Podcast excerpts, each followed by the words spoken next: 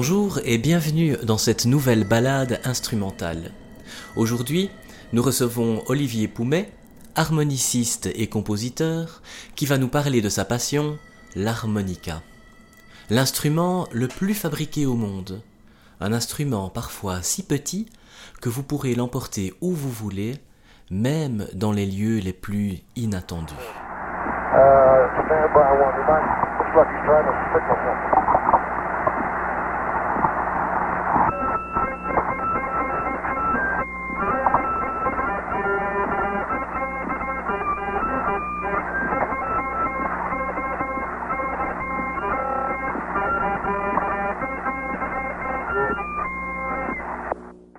Alors bonjour Olivier et bienvenue au musée des instruments de musique. Dites-moi, ce sont des drôles de sons qu'on a entendus là, alors de quoi s'agit-il exactement? Eh ben, en fait, c'est une blague qu'a fait l'astronaute Walter Schirra, qui a emmené secrètement euh, Little Lady, c'est un petit harmonica 8 trous de, qui à peu près 5 cm, lors d'un voyage spatial. Et alors, euh, la blague, c'était qu'il avait vu un ovni et il a commencé à jouer Jingle Bells avec euh, ce, petit harmonica-là, en faisant croire que c'était le Père Noël qui passait.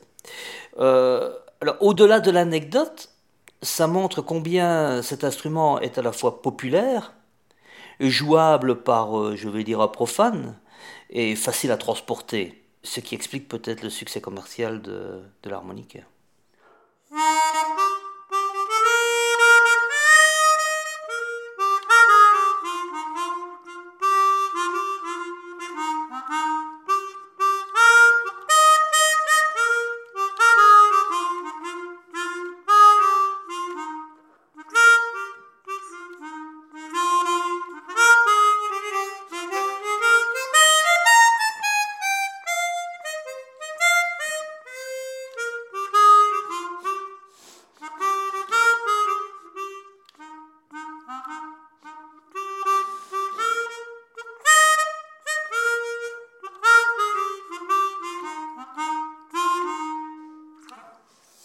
Donc euh, vous êtes un virtuose de l'harmonica. Alors pour le public, c'est pas si commun parce que beaucoup de gens sont loin d'imaginer d'abord la difficulté du jeu de cet instrument, euh, qui est un instrument qu'on peut trouver euh, vraiment facilement, parfois à une somme en effet très modique. Alors vous, comment, comment est-ce que vous avez rencontré l'harmonica? Et puis surtout, quel chemin vous a amené à en faire finalement votre outil de travail?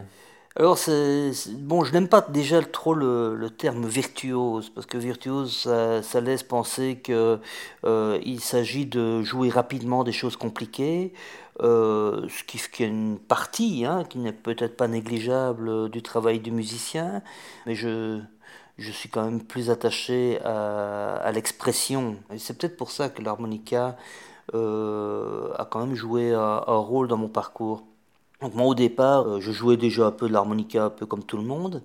Et alors, euh, quand mes parents m'ont inscrit à l'académie, euh, il y avait deux ans de solfège avant de, toucher un instrument, ce qui m'a assez découragé.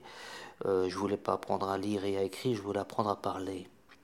Et alors, c'est des années plus tard, hein, donc je joue un peu de l'harmonica comme ça. Et puis dans un festival country où j'étais comme bénévole, j'ai découvert les possibilités de ce qu'on appelle l'harmonica blues. Et j'ai découvert alors tout Stillmans où j'ai euh, reçu un harmonica chromatique euh, avec lequel je me suis peu entraîné et c'est devenu ce sont devenus mes deux instruments euh, de prédilection. Alors j'ai suivi un stage avec un harmoniciste belge qui s'appelle Thierry Cromen. À l'époque, c'était l'harmoniciste qui jouait avec Michel Fugain. Alors je me suis inscrit à l'académie de jazz à Amé et j'ai continué après avec le conservatoire et je suis sorti en 1997. Pour la petite anecdote, j'ai reçu un premier prix de trompette parce que j'ai suivi des cours avec Richard Rousselet, qui est trompettiste. Et donc j'ai dû demander au conservatoire pour avoir un papier stipulant que c'était l'harmonica, parce que c'est un peu ridicule d'avoir un premier prix de trompette sans jamais avoir soufflé dedans. À travers ça, à la communauté française, ils ont, été, ils ont placé l'harmonica dans les instruments qui étaient accessibles au conservatoire. Donc maintenant, l'équivalent du prix d'harmonica existe aujourd'hui Voilà, voilà. En tant qu'instrument soliste jazz. euh, après la mort de Toots, euh, je crois que c'est en 2016. En 2017, on a ouvert la première classe d'harmonica en académie. Donc c'était l'académie de la Hulpe. Et donc on m'a demandé si je pouvais assurer le poste. Et maintenant, il y a la Hulpe, Sajos, Etterbeek et Marchienopont.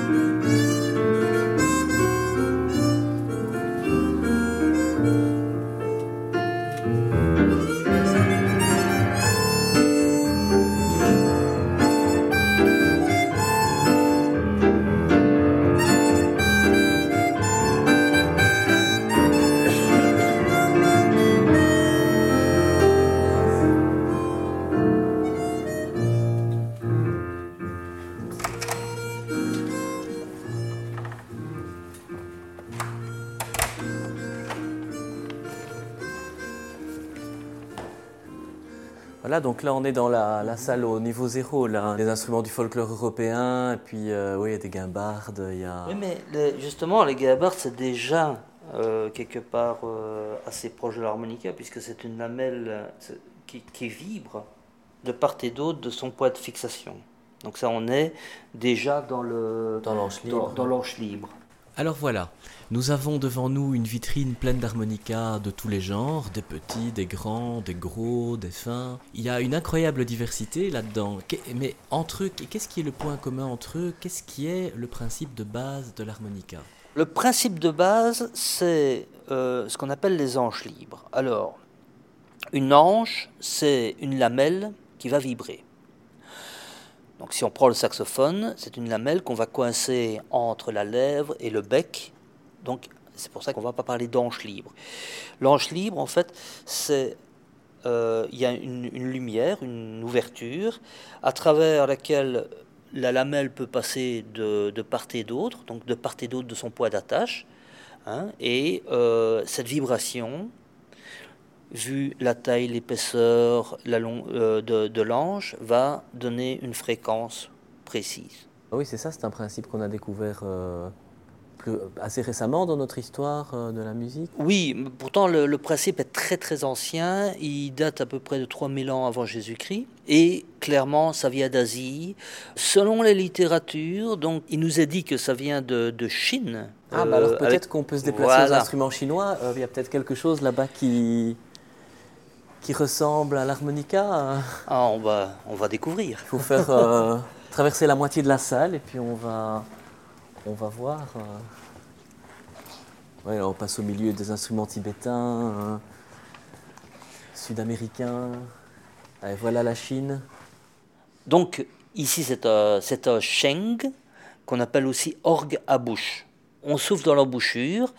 Il y a un résonateur qui, qui, renvoie dans chacun des tuyaux. Euh, mais la, longueur des tuyaux n'a pas d'importance. Hein. C'est juste euh, esthétique parce qu'on pourrait tous les couper ici, ça ne changerait rien au niveau euh, de la hauteur des, notes. Parce que l'anche, elle se trouve ici, à l'intérieur, et en bouchant les trous, en soufflant dedans et en bouchant le trou, ça actionne l'ange qui correspond au tuyau où on a bouché le trou. donc c'est une ange libre là. Oui, et, et, et cet instrument-là, on souffle et on aspire aussi. Donc ce sont, à ma, à ma, connaissance, les deux seuls instruments au monde où on joue en aspirant. Encore que le sheng, c'est la même note quand on souffle ou quand on aspire. Donc l'harmonica, ce sont des notes différentes. Donc ce qui veut dire que le travail de l'inspiration sur l'harmonica est beaucoup beaucoup plus important.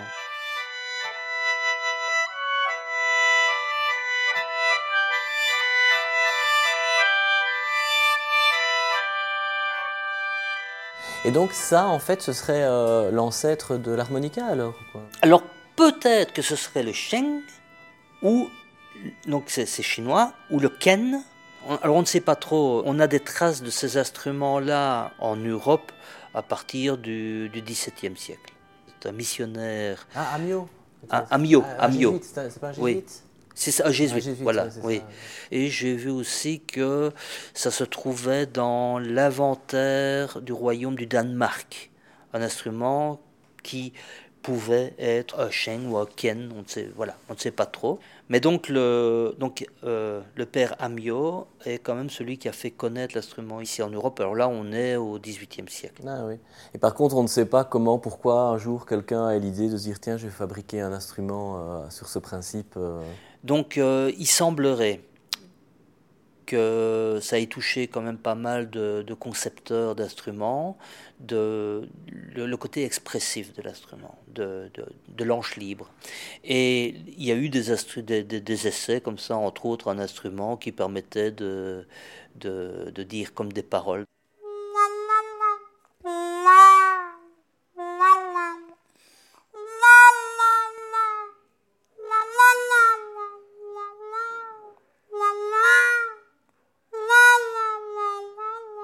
Alors, c'est sur ce principe donc euh, des anches libres que, dit-on, un certain Karl Ludwig Friedrich Buschmann invente un instrument qui serait le premier harmonica. C'est ce qu'on raconte, mais on raconte tellement de choses. Effectivement, j'avais, comme tout le monde, un peu une connaissance de l'histoire de, l'harmonica.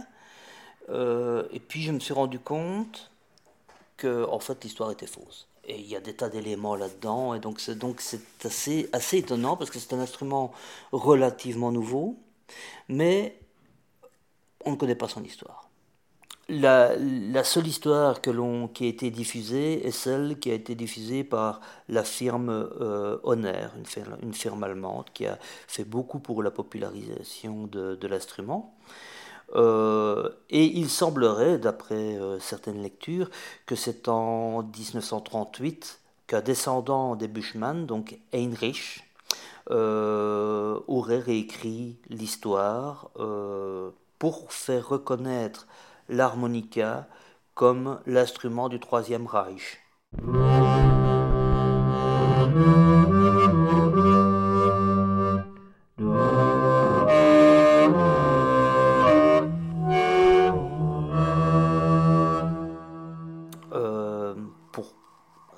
L'histoire euh, connue, veut dire Johann Buschmann, donc le père, qui est né en 1776, aurait inventé l'harmonium. Donc l'harmonium, c'est un instrument à hanche libre qui est activé par des soufflets et donc dont le choix des notes se fait par un clavier comme un piano. Et son fils, Christian Buschmann, il avait inventé un instrument qui s'appelle l'aura, qui était plutôt une forme de diapason, car l'anche libre est un système qui fait un son qui est stable. Donc, ce serait le départ de l'harmonica.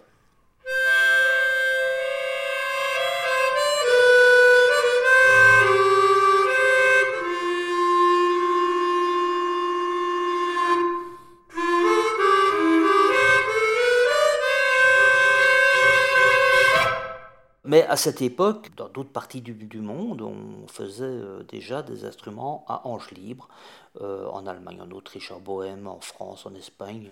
Ces instruments euh, étaient en général, généralement fabriqués par des horlogers. D'après ce que j'ai lu, quand même en, Autriche et en Allemagne, peut-être en Bohème aussi, donc parce que c'est quand même des, des, pays où on fabriquait beaucoup de, de coucous, etc. Donc il y avait une perte d'intérêt pour ces horloges-là. Et donc, euh, c'est pour ça qu'ils se seraient réfugiés sur des instruments de type harmonica. Mais par contre, on retrouve des inventions de ce type aux États-Unis. James Amiro Bazin aurait construit un instrument à hanche libre appelé harmonica. ce serait un type d'harmonica avec 15 notes. Il y aurait des exemplaires qui auraient été fabriqués vers 1821-1826. Si ça se vérifie, ça prouve effectivement que l'histoire officielle euh, est loin d'être euh, réelle.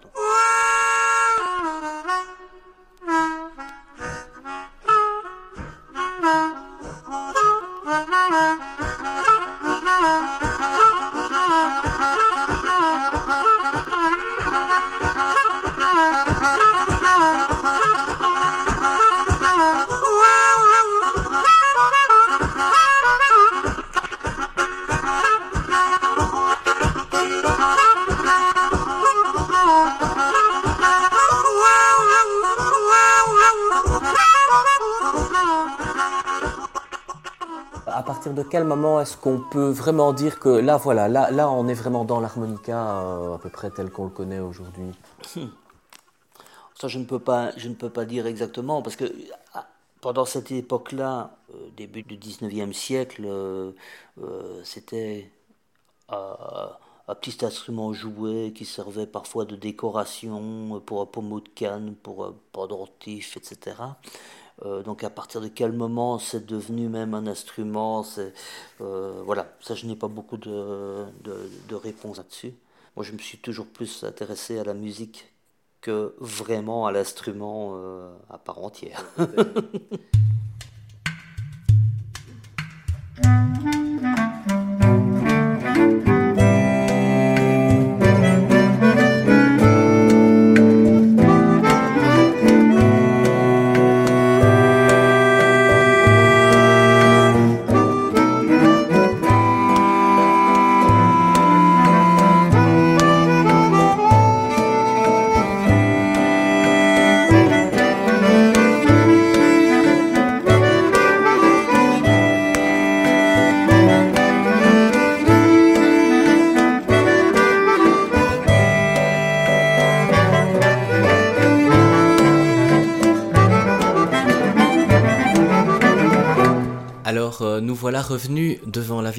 des harmonicas. Vous connaissez euh, tous ces instruments. Par exemple, le tout petit là, qui est pas plus gros que mon pouce, qu'est-ce que c'est cet instrument exactement? C'est celui qui était utilisé euh, par euh, ce fameux. Shira. Oui, Shira. Oui. c'est, ce type-là. On peut le mettre complètement en bouche et en faisant un, U avec la langue, on peut, on peut isoler les, notes. Voilà. Ah ouais, c'est ça. Hein. Alors celui-là, c'est un harmonica basse. Celui-là, on ne peut faire que de souffler dedans. Euh, donc il y a, je pense qu'en dessous, ce sont les notes, euh, je veux dire, euh, en Do. Et puis l'harmonica au-dessus, c'est les, notes, en Do dièse. Et on, doit passer de l'un à l'autre. Celui-là, assis, j'ai le même à la maison. C'est un, système, en fait, il y a deux lames qui vibrent en même temps et qui vibrent un peu désaccordées ça donne un peu un effet un peu comme l'accordéon. Le son euh, aussi comme ça. Euh. Alors il y en a six parce qu'il y a six harmonicas de tonalités différentes. Et je vois que ceux-là, ils ont euh, deux trous pour chaque, chaque note alors que d'autres ont un seul trou. Oui, parce qu'il y a des notes soufflées, des notes aspirées, et en même temps, il y a chaque fois deux anges pour souffler, deux, deux anges aspirés, que les autres n'ont qu'une seule ange. Et ça, si je ne m'abuse pas, ça ressemble un harmonica d'accord, mais je, ne le connais pas. Mais en général, les polyphoniens, hein, ce sont des harmonicas qui font 80 cm de large. Hein. Qu'est-ce que vous appelez un polyphonien hein? C'est un harmonica qui permet de faire les accords. Ah oui, ok. Pour accompagner alors plutôt. Ah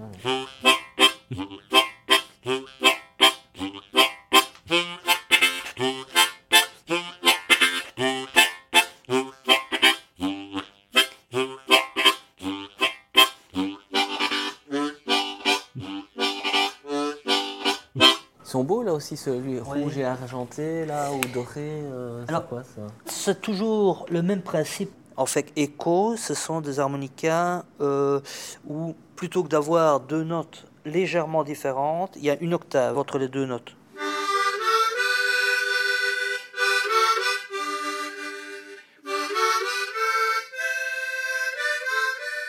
Donc moi je suis plutôt euh, spécialisé dans l'harmonica chromatique et diatonique.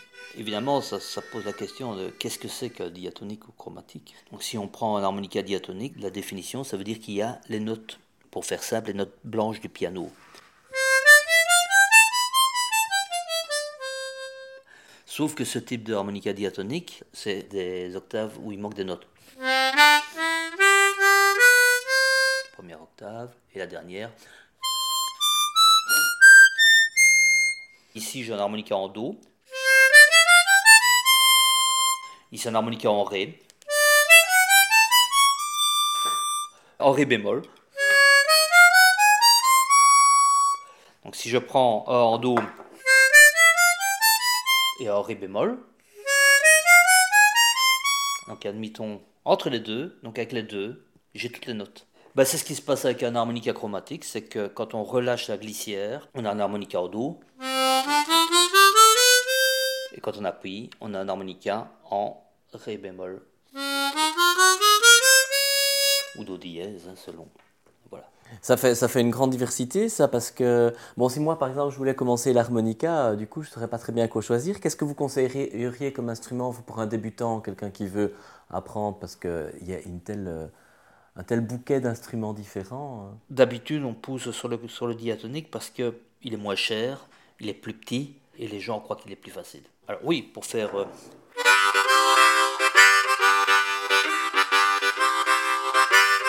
Bien.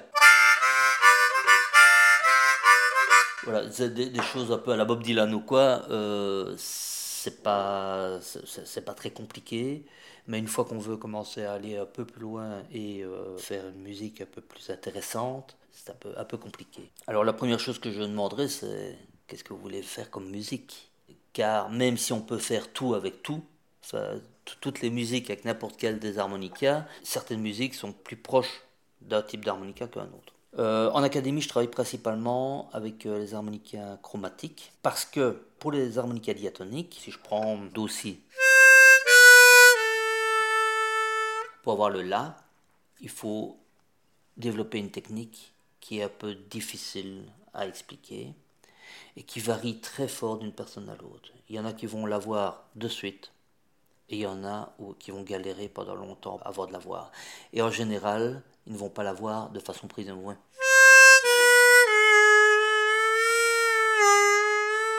Euh, ça va pas être juste, etc. Donc, donc c'est, euh, je pense qu'au niveau de l'enseignement, c'est quand même un instrument un peu compliqué si on veut, bah, sauf si on veut vraiment dans le domaine du blues, c'est vraiment celui-là qu'il faut, mais euh, bah, le blues à la limite, ça s'apprend pas, ça se vit. Par contre, le chromatique est beaucoup plus homogène. Donc il y, a moyen de développer une pédagogie qui va être adaptable à tout le monde.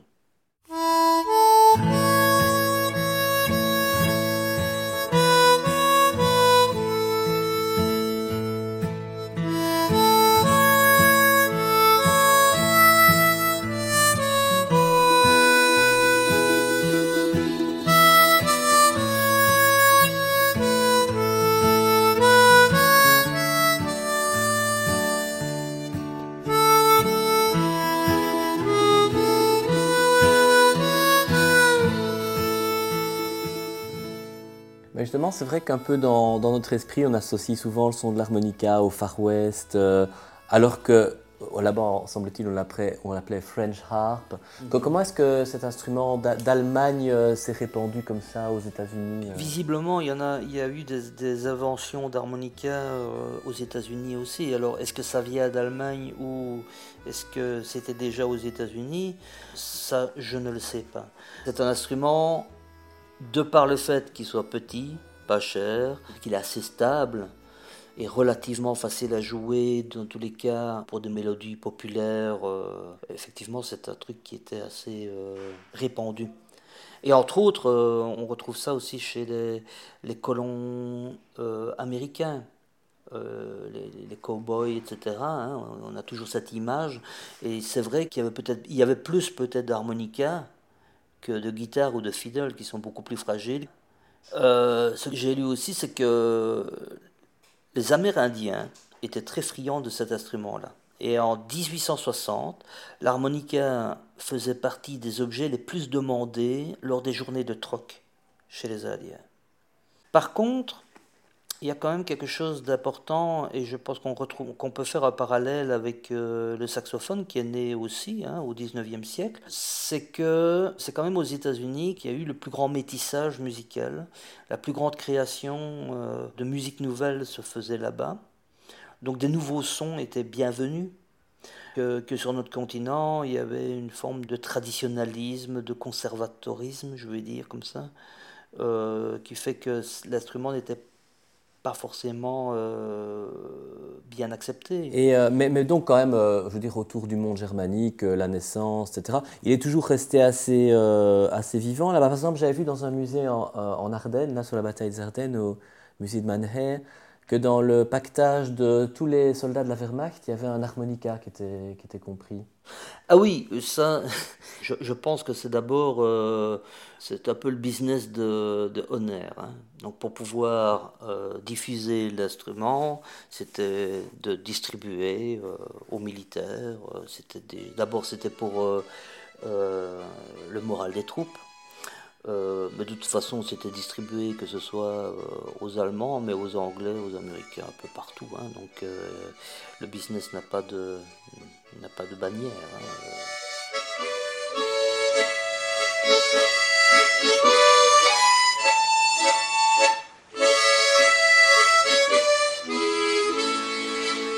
Donc on passe du soldat nazi euh, aux, colons américains, maintenant aux Amérindiens. Donc en fait, moi j'aime bien l'idée que, que c'est un instrument qui soit plutôt universel.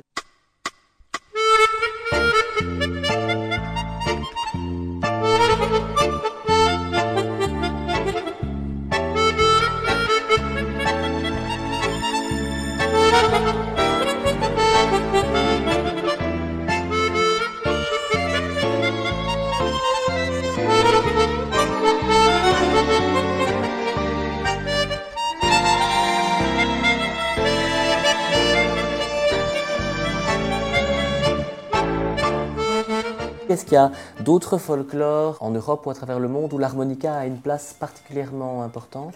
Alors oui, j'ai appris euh, par un harmoniciste argentin que les origines du tango n'étaient pas au bandoneon mais à l'harmonica. Et je pense qu'en Argentine, il y, a, il y, a, quand même pas mal d'harmonicistes. Il y a pas mal d'harmonicistes aussi au Brésil.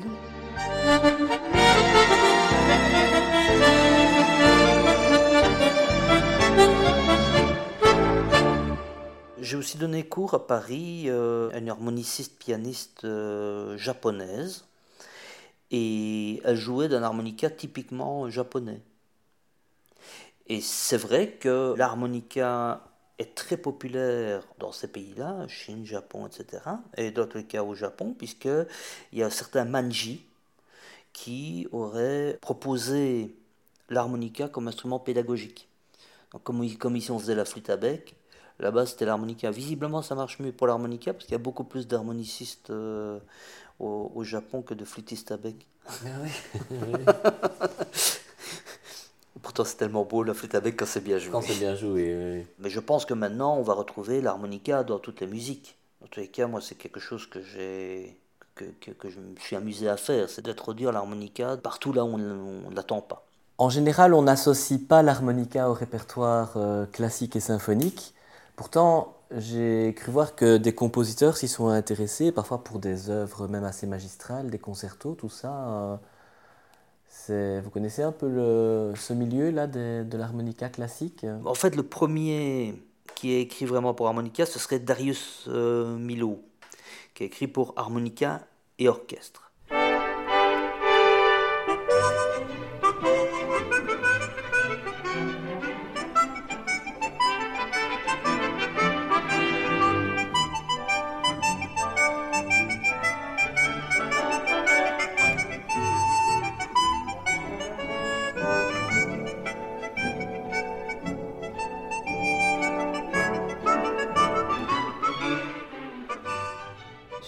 Ce qui était la musique écrite au XIXe siècle, euh, on est loin euh, des instruments diatoniques.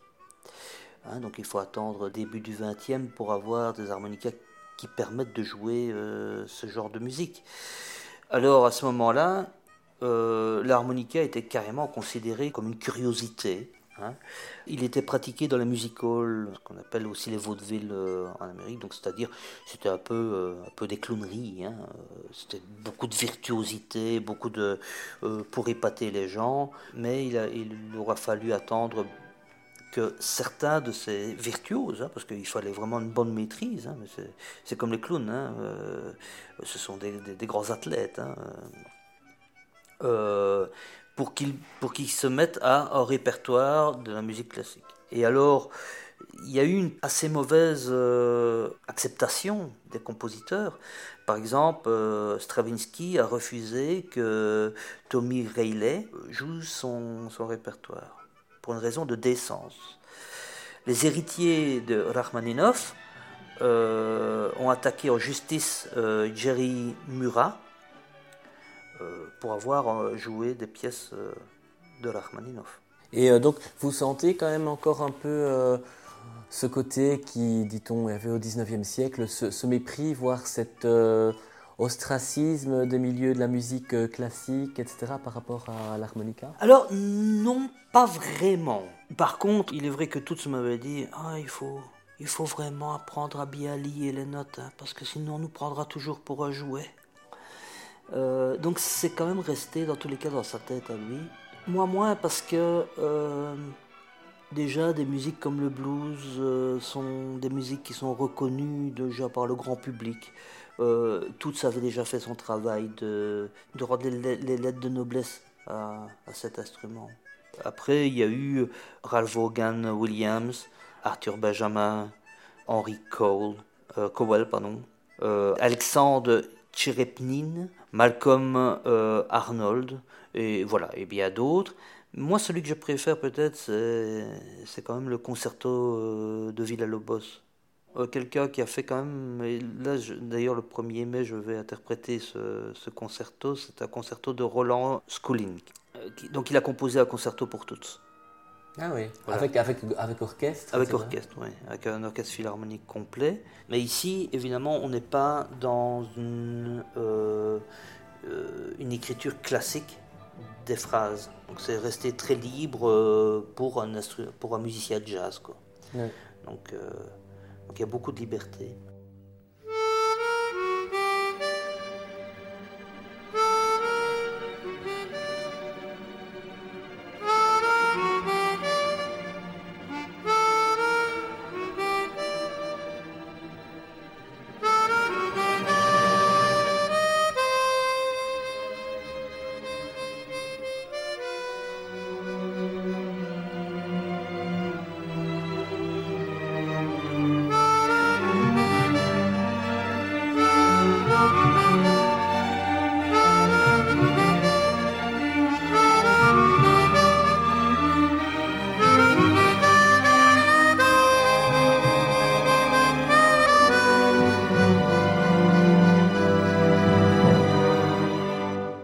J'imagine un harmonica face à tout un orchestre. Euh, je sais pas si c'est des orchestres très développés ou pas. pour passer par au-dessus, c'est pas évident non plus, non? Alors oui, mais je pense que à chaque fois quand même l'harmonica est amplifié. Je repense à une chose avec euh, la musique écrite. Il y a quand même de l'harmonica dans la musique de film. On, l'oublie, mais c'est un peu, c'est un peu la musique classique de maintenant. Mhm. Euh, et entre autres, j'avais rencontré euh, le compositeur Antoine Duhamel qui a fait la musique de film de Pierrot le Fou. Et je lui ai demandé euh, pourquoi il ne, composait pas plus pour harmonica. Et il m'a répondu bah, il n'y a pas d'harmonicistes qui savent lire. Et ce qui n'est pas faux. Le, problème, c'est que euh, tous les harmonicistes sont un peu des, des, autodidactes euh, euh, qui sont allés puiser un peu à gauche et à droite et donc n'ont pas la, la, rigueur de la lecture qu'on peut retrouver euh, chez des musiciens qui ont un parcours classique. donc ceci explique aussi pourquoi il y a peu de, de, de compositions dans le domaine classique de musique écrite, je, je préfère utiliser.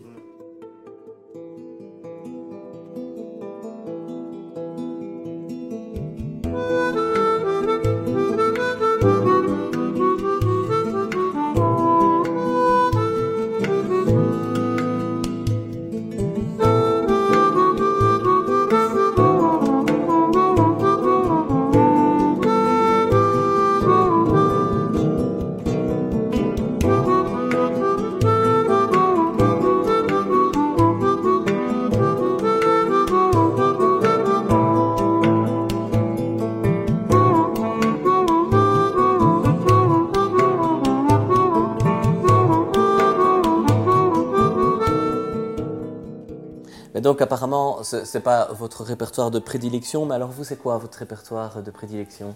J'aime bien quand on quand la musique transporte des émotions. Donc, euh, on va dire toutes les musiques, euh, toutes les musiques plutôt plutôt de concert. Hmm.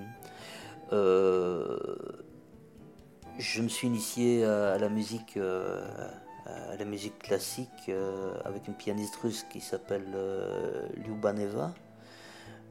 Ça a été une, deuxième formation, car au départ j'ai une formation de jazz. Donc je suis, je, suis forcément euh, très attiré par le jazz, mais au sens large aussi, parce que j'ai fait un peu de tout. J'ai fait la musique arabo-andalouse, la musique mandingue, donc d'Afrique de l'Ouest, euh, la musique euh, népalaise, enfin j'aime bien introduire l'harmonica là où on ne l'attend pas. Et d'utiliser tout ça pour recréer un univers plus personnel. Par contre, ça c'est beaucoup plus, beaucoup plus difficile à, à, faire tourner. Hmm. Donc vous composez vous-même en fait Oui, oui. Et c'est donc des compositions à l'ordre d'oreille que vous faites, vous n'écrivez rien bien... Non, non, j'écris tout. J'écris la musique, je la lis, euh, même si je lis très mal. Hein, veut dire en lecture à vue, je suis, je, je suis très mauvais. Je travaille beaucoup avec des partitions, euh, j'ai des bases de contrepoint, j'ai travaillé l'harmonie, euh, alors principalement en jazz, et j'aime bien de, de, faire des recherches à ce niveau-là, d'utiliser des rythmes asymétriques, etc. Mhm. Voilà. Et j'aime bien aussi, euh, je veux dire, rassembler des choses qui sont très, très éloignées. Par exemple, j'ai un trio avec un luth, donc un instrument de la, de la Renaissance harmonica contemporain et puis des percussions qui sont intemporelles. Euh, voilà, j'aime bien ce genre de, de challenge là.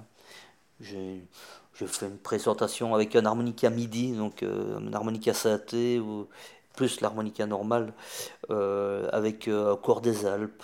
voilà, c'était lors lors d'un stage. Euh, je joue au duo avec un batteur, euh, mais alors à ce moment-là j'utilise des loops, euh, des sons très particuliers à l'harmonica, du genre jouer dans de l'eau avec une pompe à vélo, enfin, des, trucs un peu, un peu fous.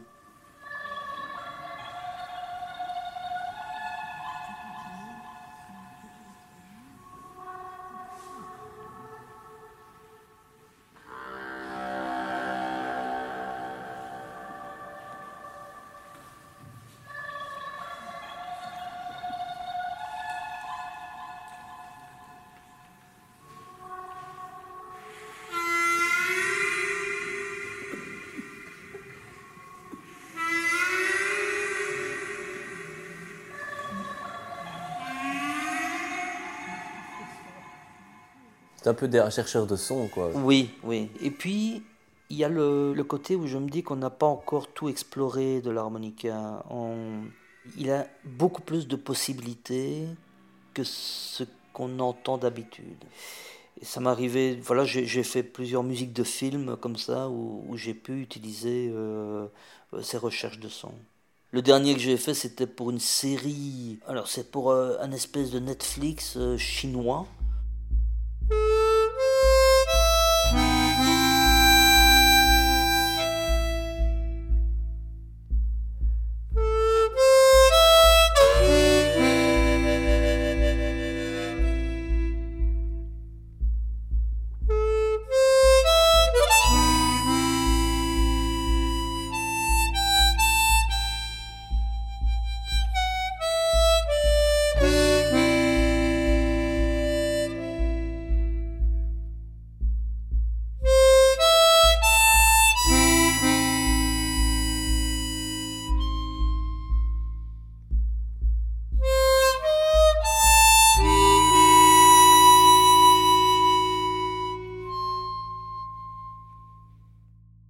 Moi, j'aimerais bien avoir tout ça juste comme des souvenirs.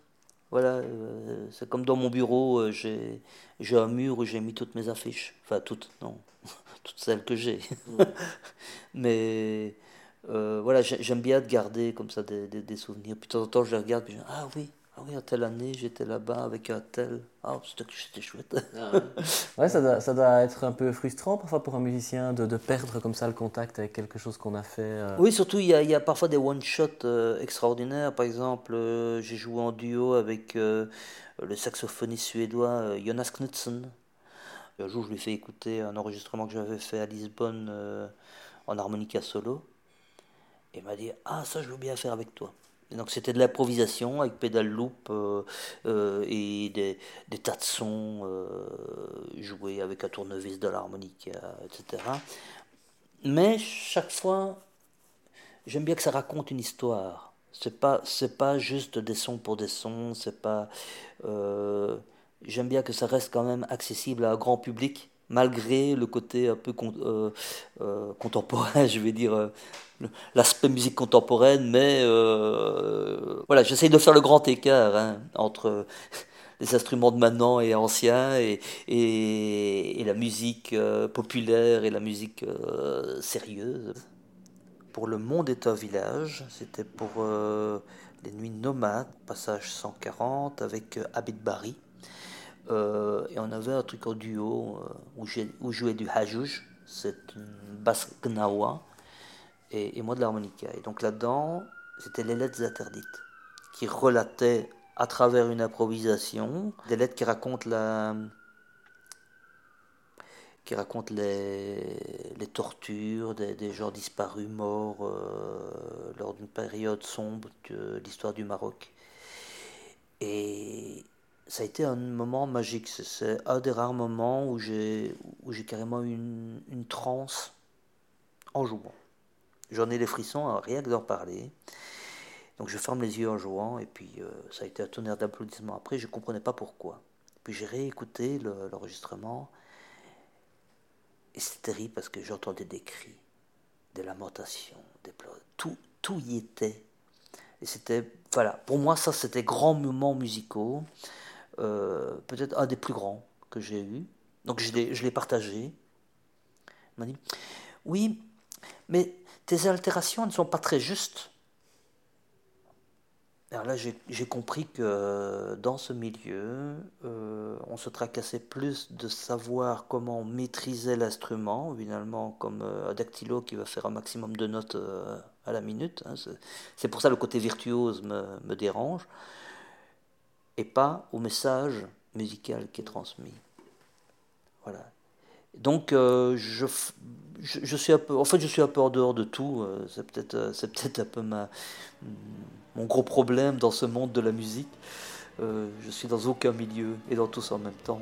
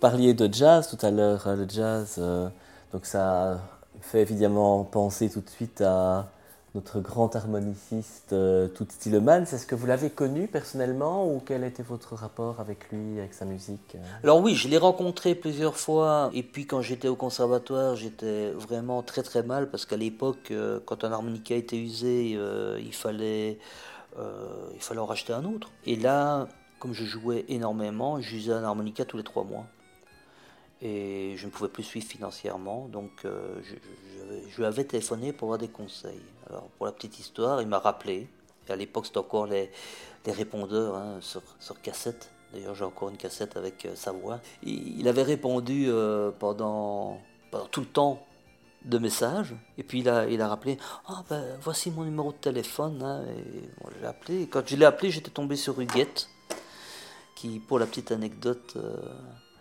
euh, bah, toutes n'étaient pas là encore. Et, alors elle m'explique qu'un que harmoniciste est arrivé et euh, elle lui dit Je déteste ceux qui font un effet comme ceci. Voilà. Donc c'est jouer avec la main derrière pour faire un, wawa très rapide. Et en fait, le gars avait fait toute sa carrière avec justement cette technique-là qu'il avait mis en, en, avant de la scène. Du coup, il n'a plus jamais essayé de contacter toutes. voilà. ça, c'est pour la petite anecdote. Sinon, je l'ai eu plusieurs fois au téléphone. À chaque fois, c'était une heure, deux heures au téléphone. la dernière fois, euh, je crois que j'ai parlé une heure euh, avec lui.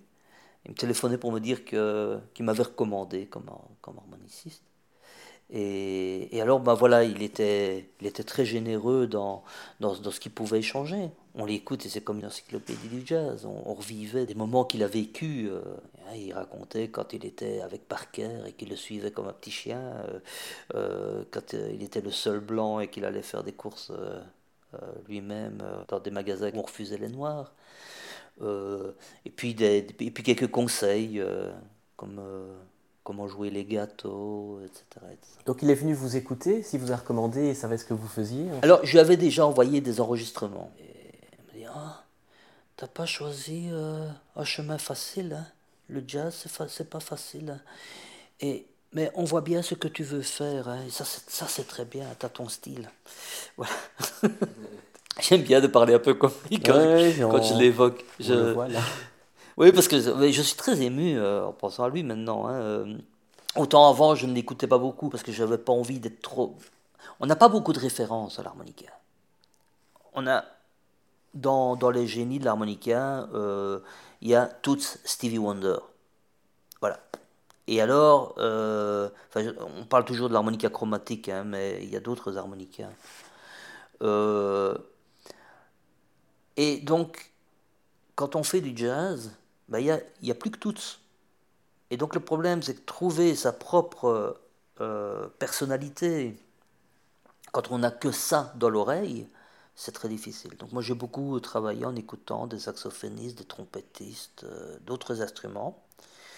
Je suis venu plus tard, euh, entre autres au conservatoire, on m'a forcé à, relever des, des, solos de toutes, c'était une bonne chose. Hein. Et puis, et puis quand même, de par maintenant ma proximité euh, à plus d'un titre, hein, puisque d'une part on m'a proposé des cours euh, à l'Académie de la Hulpe, qui est la ville de Touts. Donc j'ai rencontré Huguette, son, sa veuve, qui m'a offert un harmonica, vraiment en reconnaissance. Vous le jouez euh? Non, non. J'ai deux harmonicas à lui, qui sont, que j'ai mis dans un cadre. Il y en a un qui vient directement de Huguette et l'autre qui a un autre, un autre chemin tout à fait fabuleux, c'est mon petit musée à la maison, euh, musée des instruments de musique. Euh, il y en a deux. et donc l'autre, c'est un harmonica qui a été donné à Jacques Pelzer. Et à l'enterrement de Jacques Pelzer, on était euh, chez lui dans sa maison. Il y avait Michel Graillet au piano et sur l'étagère, il y avait cet harmonica-là. Et je l'ai nettoyé et j'ai joué avec Michel Graillet avec. Et puis, voilà, c'était en 92, je crois qu'il est décédé, euh, Jacques. Et, euh, et puis, voilà, ça a disparu, euh, je ne sais pas où. Et puis, ici, juste après le confinement, j'ai invité Steve Houben à venir prendre un verre avec d'autres copains. Donc, j'ai appris que Steve habitait à 200 mètres de chez moi. Euh, et, donc il est venu et, il m'a offert cette harmonica-là qu'il avait hérité, puisque il est, un cousin ou un neveu de, de Jacques Pelzer. Donc ce, cette harmonica vient de toutes, Pelzer, Ben et maintenant chez moi. Et donc ces deux harmonicas-là sont dans un cadre. D'ailleurs, quand je vais rendre hommage à toutes euh, en, concert, je vais prendre ce cadre-là. Il y a aussi une carte de, de Quincy Jones pour, l'anniversaire de toutes, un onglet de toutes qui me mettait comme marque-page dans des livres que j'ai retrouvés à l'académie. Qui, voilà, voilà. Donc je me sens maintenant très très proche de, de, de, toutes. Je m'intéresse très fort à, à, la richesse qu'il a apportée au niveau de l'harmonica. Et j'essaie de l'adapter euh, à mon jeu, à moi. Mmh. Voilà. Surtout ne, surtout ne jamais imiter quelqu'un, juste euh, s'en inspirer.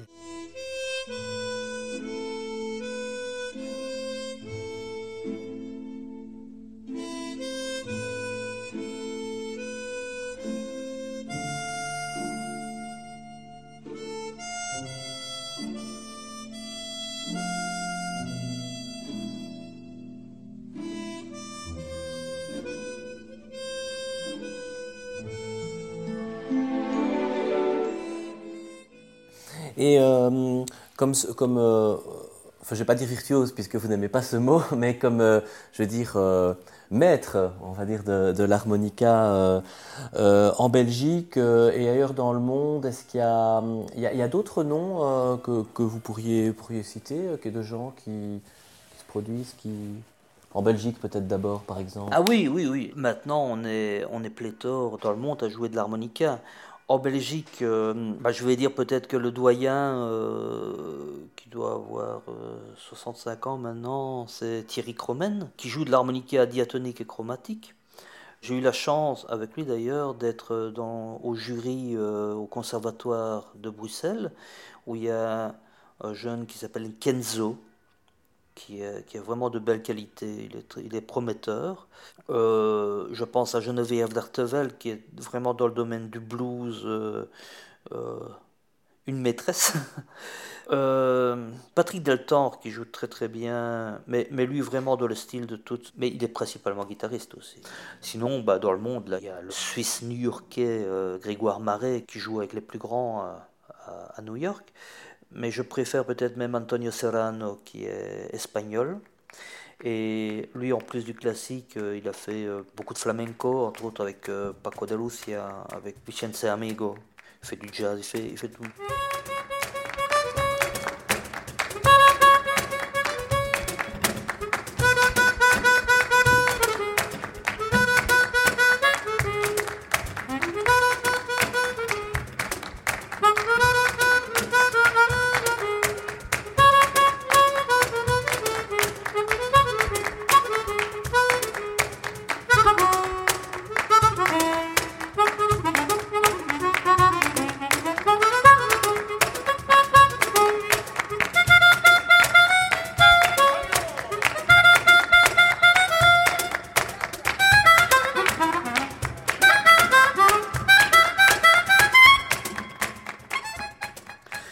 Aussi le, néo-zélandais qui habite à Londres et qui s'appelle Brendan Power. Alors lui, c'est un phénomène, il a fait beaucoup de musique traditionnelle, mais en fait il fait un peu de tout. Il a entre autres enregistré avec Sting, et euh, parce que Sting aime visiblement beaucoup l'harmonica, il, y a beaucoup d'harmonicistes qui ont joué avec lui.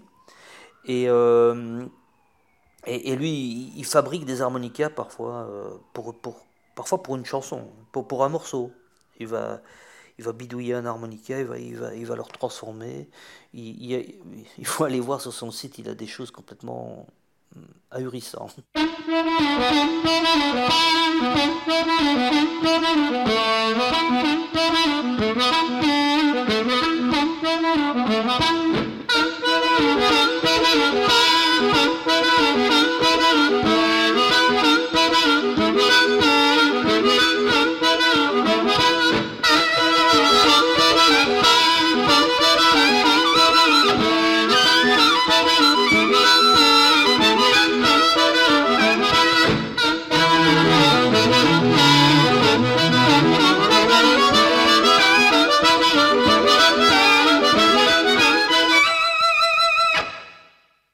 par exemple, il y a Marco Ballan, euh, Greg Slap qui a joué avec euh, Johnny Hallyday.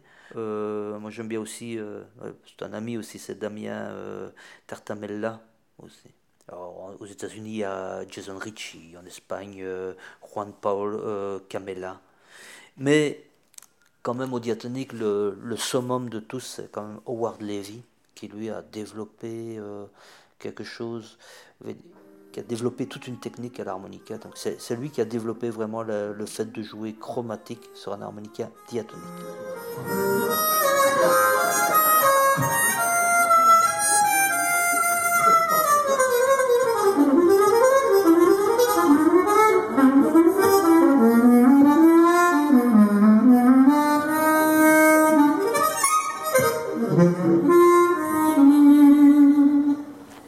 Euh, par exemple, maintenant, euh, particulièrement, vous avez des projets euh, précis là pour les, les mois ou les, ou les années qui viennent Donc, comme, comme je disais, bah, là, bientôt, là, il y aura le, concerto, tout, le tous concerto qui va être joué. Donc, je, je travaille là-dessus. J'ai un chouette duo avec Hervé Noireau qui est de la chanson française jouée en jazz. Là, on s'entend vraiment super bien. J'aimerais bien aussi qu'on passe un peu en quartet avec ça. Et en parlant de quartet avec lui aussi, on a un programme d'hommage à toutes. voilà. Et, au niveau enregistrement, où est-ce que, le, par exemple, le grand public qui voudrait en savoir plus là, sur ce que vous faites, où est-ce qu'il peut entendre? Il y, a, il y, a, des CD que vous, particuliers ou... J'ai enregistré avec un chouette projet de Michel Ménil qui s'appelle Soul Voyage. Donc c'est du jazz soul. Euh, euh, avec Vincent Romain, Antoine Siri et Maxime Moillard euh, à l'orgue. guitare, orgue, batterie, saxophone harmonica. Ça, ça se trouve chez Igloo.